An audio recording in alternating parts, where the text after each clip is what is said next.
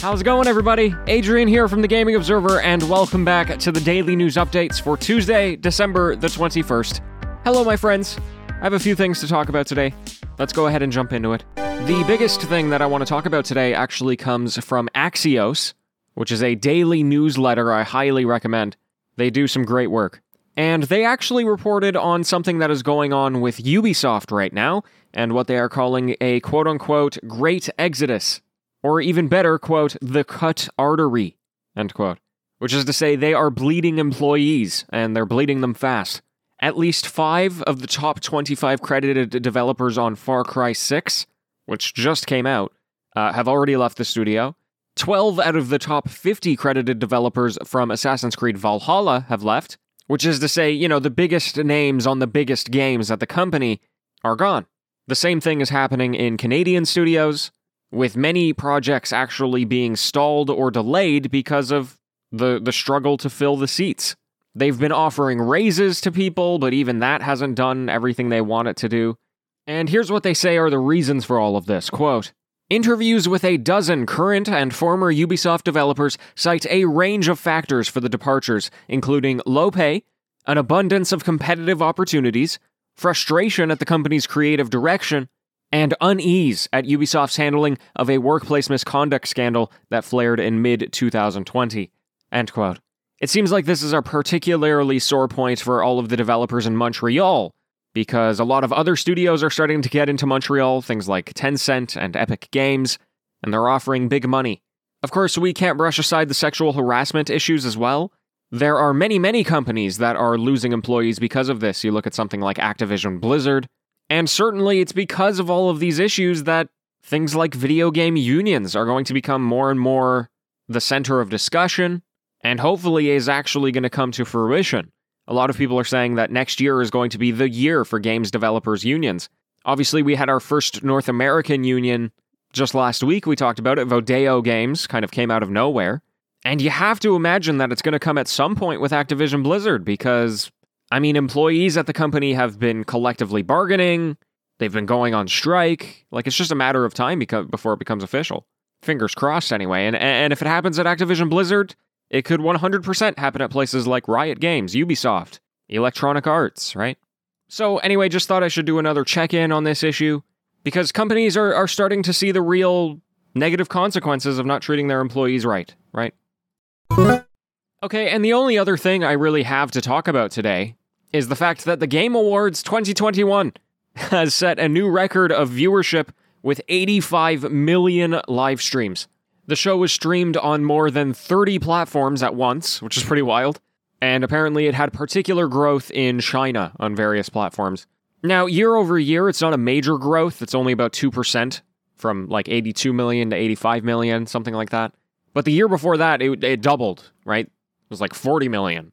And, you know, I wanted to talk about this because I feel like when it comes to the Game Awards, a lot of people have a lot of criticisms of it, myself included.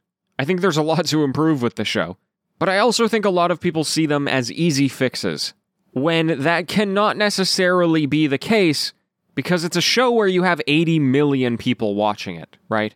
I mean, 80 million, that's an inconceivable amount of people. If the Game Awards audience was a country, then it would be the 17th biggest country by population. It's huge. And so any decisions are going to have major ramifications and are going to affect tons of people. I think this figure also really goes to prove that this really is kind of our Oscars, right?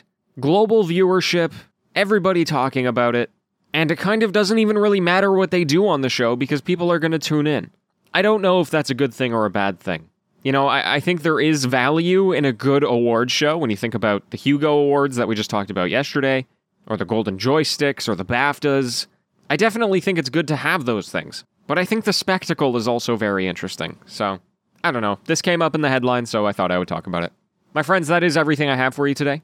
And hey, please don't forget if you would like to do uh, an audio Q&A, if you'd like to have your voice on this show sometime next week, or maybe this week, I don't know head on over to thegamingobserver.com slash feedback, and there's a little record button there. You can send me a message, and I'll, like I said, put it on this show. And the link is also available in the Discord or on my Twitter, at gaming underscore observer. All right, folks, that's all for now. Thanks again. And until next time, happy gaming, everyone.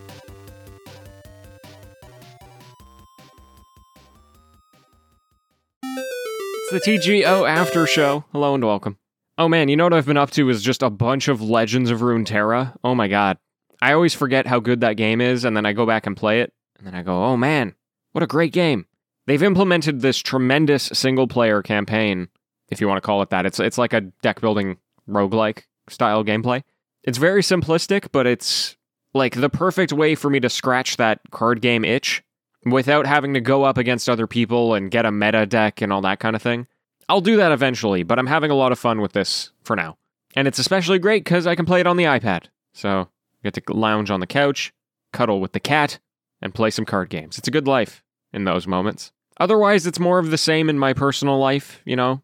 Shelby and I went through, finally, you know, we've been talking about it forever. We finally went through everything in my office because we were, you know, my office functions as like a basement slash storage room slash office.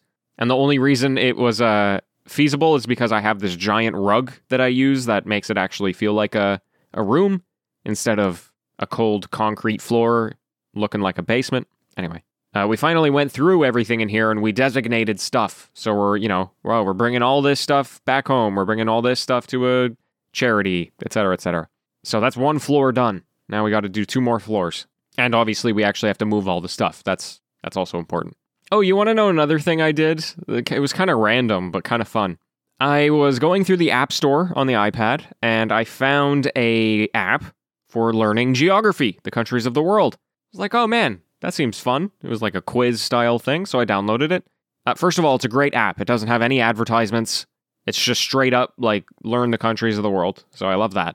Uh, but I specifically ended up going to learn Africa, the continent, because I realized, you know, you show me a map without any of the labels, and I'll be able to point out to you most of the countries in North America, Europe, obviously Australia is pretty simple, probably most of Asia I could tell you about, but Africa and the Middle East, I was woefully underknowledged.